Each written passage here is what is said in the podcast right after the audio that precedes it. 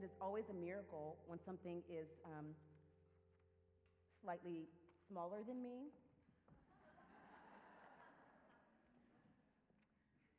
God reminding me that in, in, some, in some moments I am not the petite one.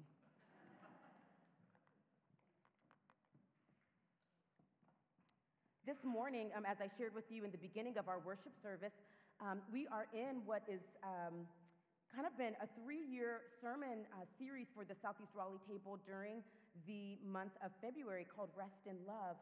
And I will never forget, um, I was having a conversation with our dear sister, uh, Reverend Donna Coltrane Battle, who um, just truly sometimes pastors me and speaks. Donna has a way of like speaking a one liner that you're just like, are you Jesus' first cousin? Like, who?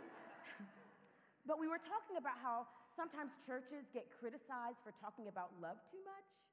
And Donna said something. She said, But the love of God doesn't harm.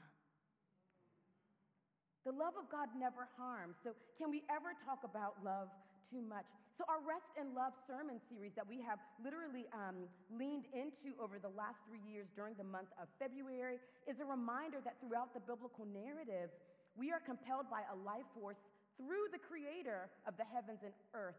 This love that pours out from God, that is the overflow of God, that is God um, forms us, shapes us, compels us.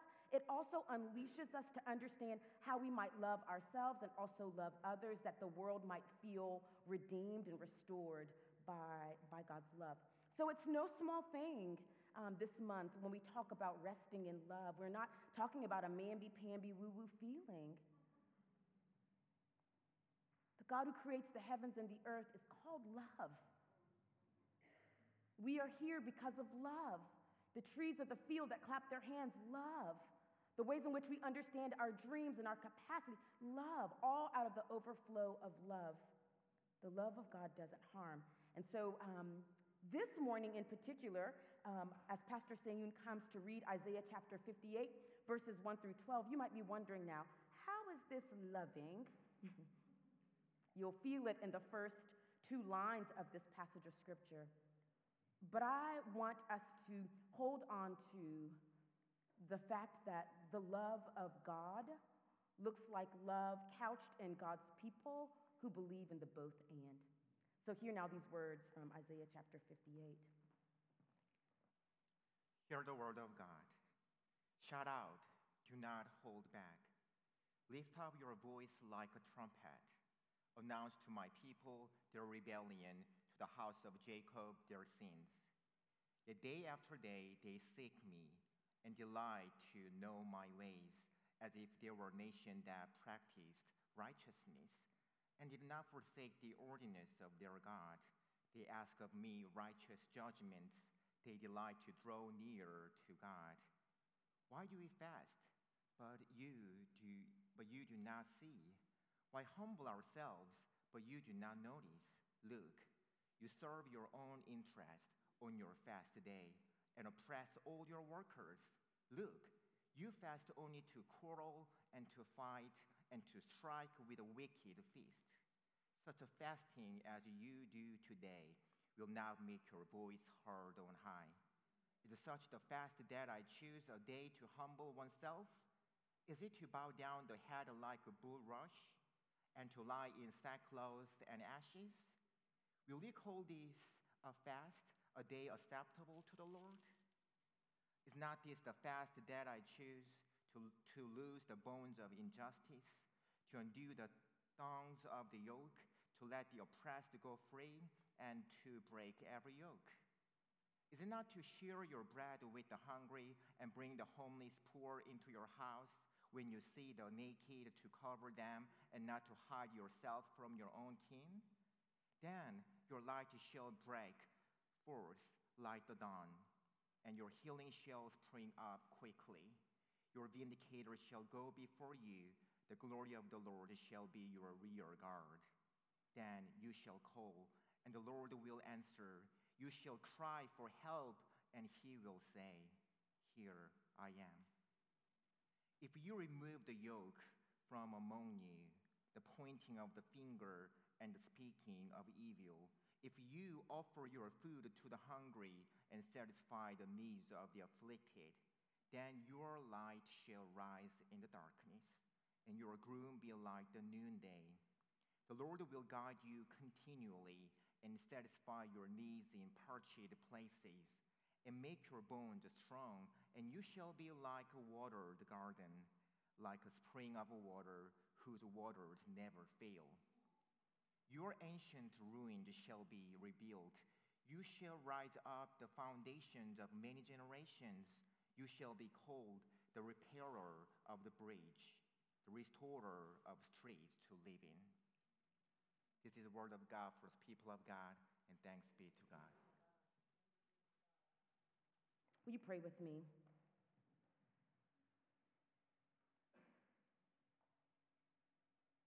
Gracious God, would you pour out your Holy Spirit on us who are gathered in this place? That we might hear with joy what it is you say to us this day. Shout out, O God, and do not hold back, so that your people might be stirred by the power of your word to love and to be just. This we pray in your strong name. Amen. So, you know, I don't typically get into church battles.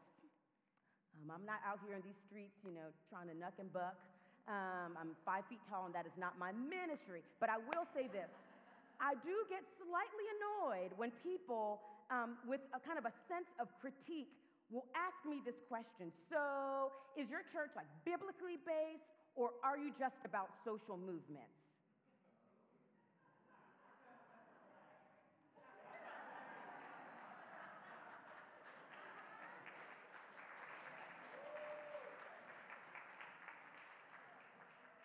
The answer is yes. The answer is yes. It's very tempting to believe in this false illusion of the dichotomy of you're either biblically based and spiritually formed, or you believe in social movements or social justice, and somehow you've abandoned any desire to be spiritually formed. That's a false dichotomy, friends. That's a false dichotomy. So repeat after me. We don't do that over here. Don't do that over here. The way we understand love here at the Southeast Raleigh table is always anchored in the both and, not an either or. We don't talk about this very much here at the Southeast Raleigh table, but we're actually anchored uh, in what is known as the Methodist tradition or the Wesleyan tradition that believes very much that the love of God is always tethered or is holding on to a love of neighbor. It's not an either or. The two are always bound together. In fact, John Wesley, who is the founder of Methodism, would oftentimes talk about this is the cross love of God love of neighbor, my horizontal relationships and the vertical relationship. That is how we live a cruciform or Christ shaped life. We don't do either or, which means that love of God, God who breathes into us the breath of life and makes us in God's image, calls us into practices of prayer and scripture reading that we might understand our identity and our wholeness, holiness and wholeness in God, that we might obey God's commandments, because in obeying God's commandments, there's a sense of boundaries that help us to not only love ourselves, but also to love others. That is why we rest. Rest is a commandment, because if we do not rest, then we find ways to enslave ourselves, and then we find slick ways to enslave others. So, this is why, you know, we do believe in being spiritually formed to be honest, to be people of integrity, who we don't hoard up all of our gifts, but instead we are those who live um, genuinely generous. We believe in being connected to practices that help us bump into the life giving life of Jesus, the one who is fully human and fully divine, who reminds us of everything we can become. That we got to see God's glory magnified in Jesus, so we might also see some things in our lives as glorious. And with that connection of love of God comes the love of neighbor. That if God is the bread of life in my life, I don't want anyone to go hungry. That if God is my peace, I don't want to live in a world that only knows how to manage us through war or weapons of violence.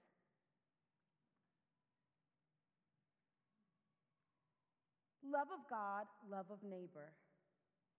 You can look this up, Google it. Um, this can be your homework. Another way that we understand this is um, this cross section of personal piety. So, the things that shape me um, in my interior life is also tied to social holiness. It affects how I show up in the world. Personal piety and reading of scripture and praying and coming to Christ's table, I become just within myself. And then social holiness, then we are just in the world. Both and, not either or. Because the either or, we don't do that over here. Let me tell you why we don't do that over here. Isaiah chapter 58 um, gives you everything you need to you need to use as gentle fuel if ever anyone offers pushback to you in regard to what does it look like to hold on to the both and to love God and also to love neighbor. That when someone wants to critique the ways in which maybe you see yourself being just in the world, you can say, Do you mind if I read for you Isaiah chapter 58? Because Isaiah chapter 58, in its full context, points out the danger of the dichotomy. It points out the danger of the dichotomy. Now, um, here's what I, I, I want you um, to know. I'm not saying that we need to walk around as um, members of the Southeast Raleigh table with a sense of like elitism. I recognize that there are certain church communities that feel safer for certain people, um, and this might not be the one um, for them in particular. And I, I really do, like, I really do believe that folks need to find homes that, um, that resonate for them in regards to their spiritual, spiritual spaces. However, Isaiah chapter 58 reads us in regard to not living with this false illusion of the dichotomy. Because in Isaiah chapter 58, um, Isaiah points out through the word of God that righteousness isn't simply yoked to spiritual practices. It's not only about spiritual practices. And um, the first two lines of Isaiah chapter 58 tell us just how important God wants God's people to understand this particular word. Because it says, shout out, do not hold back. Basically, Isaiah, say it from your chest. Lift up your voice like a trumpet and announce to my people that their rebellion to the house of Jacob their sins. Now, when we think about sins, oh, is, you know, God wanting Isaiah to talk about they're not reading scripture or that they're out here doing, you know, this, that, and the other, ghosting folks on Hinge, you know, like what, what, does, what does God want, you know, Isaiah to like really, really say? No, no, no, no. That's not the place where God is leaning in, like, oh, you've not kept the law or you've not read the Torah. That's not it. Instead, Isaiah is to announce to the people how they have been rebellious and the ways in which they have left this vacuum between their spiritual practices and the ways in which they're actually concerned or unconcerned about their community. The shouting out and not holding back tell the people that they've been really incongruent that something is not matching up in their lives. So they seek me, they come before me, they do all these spiritual practices, and yet, in fact, one of the first things that Isaiah says is, You're out here fasting, yet oppressing your workers. You're doing a lot of spiritual speak, but it's all for the sake of self. Now, does this mean that spiritual practices don't matter? Oh my gosh, that is not what I am saying.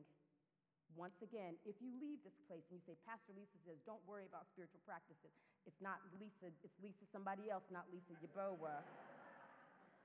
No, spiritual practices matter deeply. If you cannot keep yourself attuned to the voice of God, if you cannot practice stillness, guess what? If you're out here in these streets trying to protest on behalf of other folks, you're not going to know when you're taking up too much space or when you need to just be still and lean into solitude and maybe just practice the spiritual discipline of hush. No, spiritual, spiritual practices actually help us to um, not to be managed or micromanaged in a way, but to recognize our, uh, when we're operating as our whole selves and well selves and when we're not. I have to pray. I need to read scripture. I need to commune around a table. I need to be in community with other people. I sometimes need to, you know, like abstain and um, set myself apart from certain things so that I might actually hear clearly the voice of God. But the thing is that if these spiritual practices or disciplines or ways of being where we're like, oh God, oh God, oh God, we love you, oh my gosh, we love you, but it does not produce fruit in the ways in which we show up in community, ooh, And we're to all have places of incongruence. Let me just say that. We're to all have seasons of incongruence.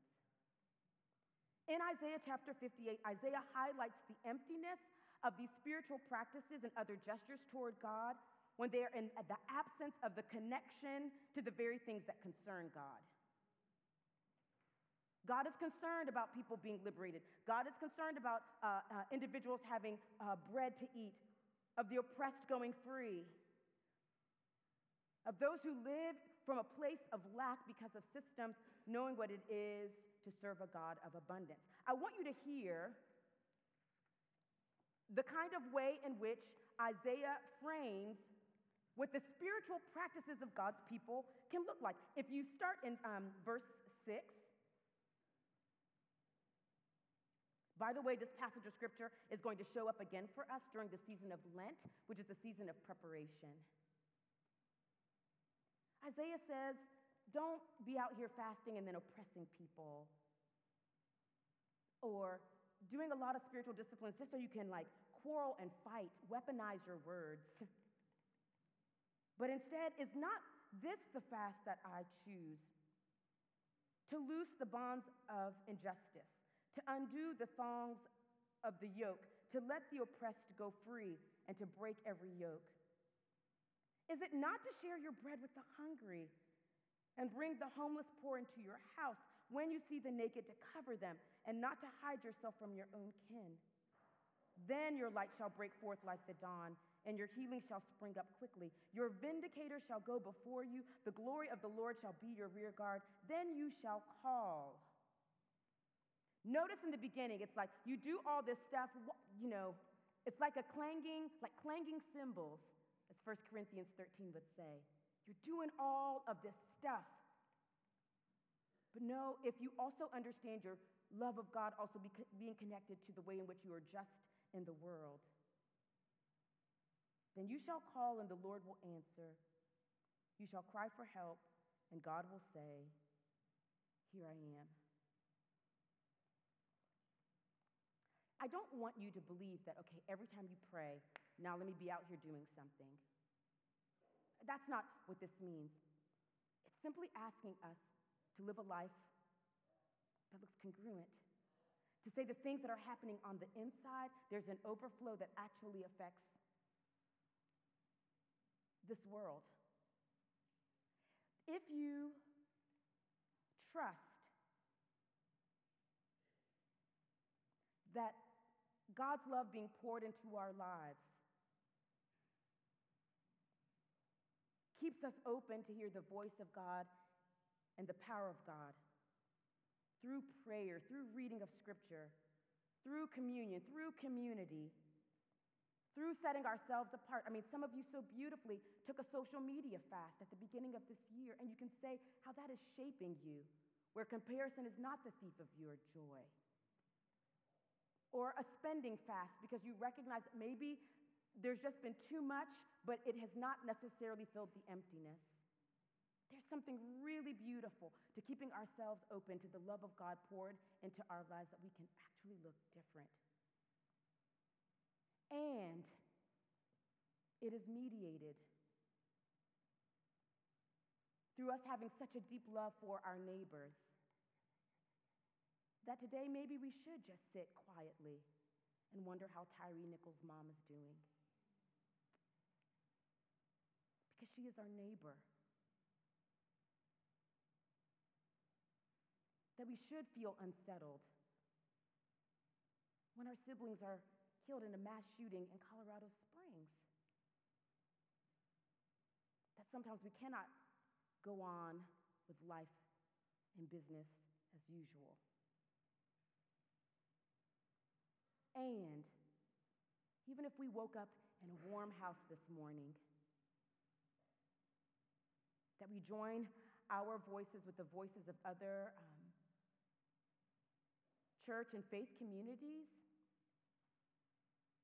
because we are not at peace until everyone in Wake County wakes up to a warm home.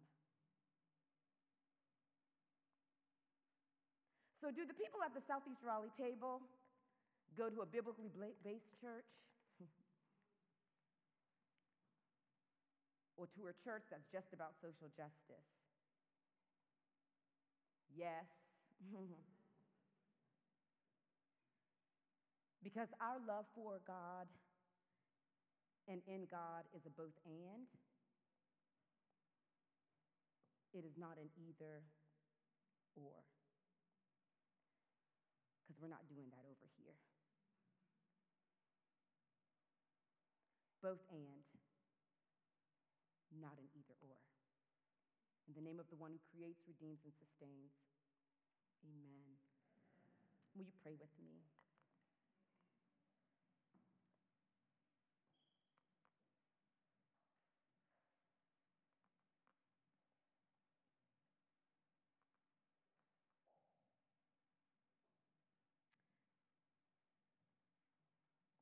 Gracious God, we believe that you are love. We believe that you meet us in loving ways through the ways in which you transform us.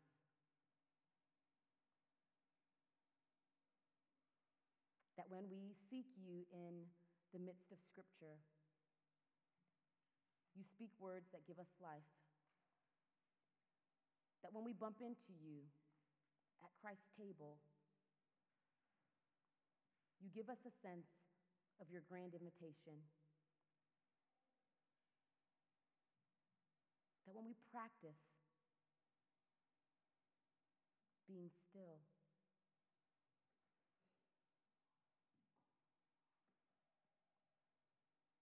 we are able to hear your voice above all of the voices that do not tell us accurately who we are. and, O oh God, and all of these ways that you shape us through these practices. You shape us to show us and to show the world what it looks like to be just within ourselves, to practice justice within ourselves to incline not only our ears, but our very lives to the life giving love that you have invited us to unleash in the world. So, God, may our love of you be wed to our love of neighbor. May our practices of piety be the means for social holiness. And may you, O oh God, be the ones who hold us, be the one who holds us in the both and. That our love is not like a clanging cymbal, that we're not just out here making a whole lot of noise, but that our love might believe all things, hope all things, endure all things. For you are a God who has a love for us that will never fail. Pray this in the strong name of your Son, Jesus Christ. Amen.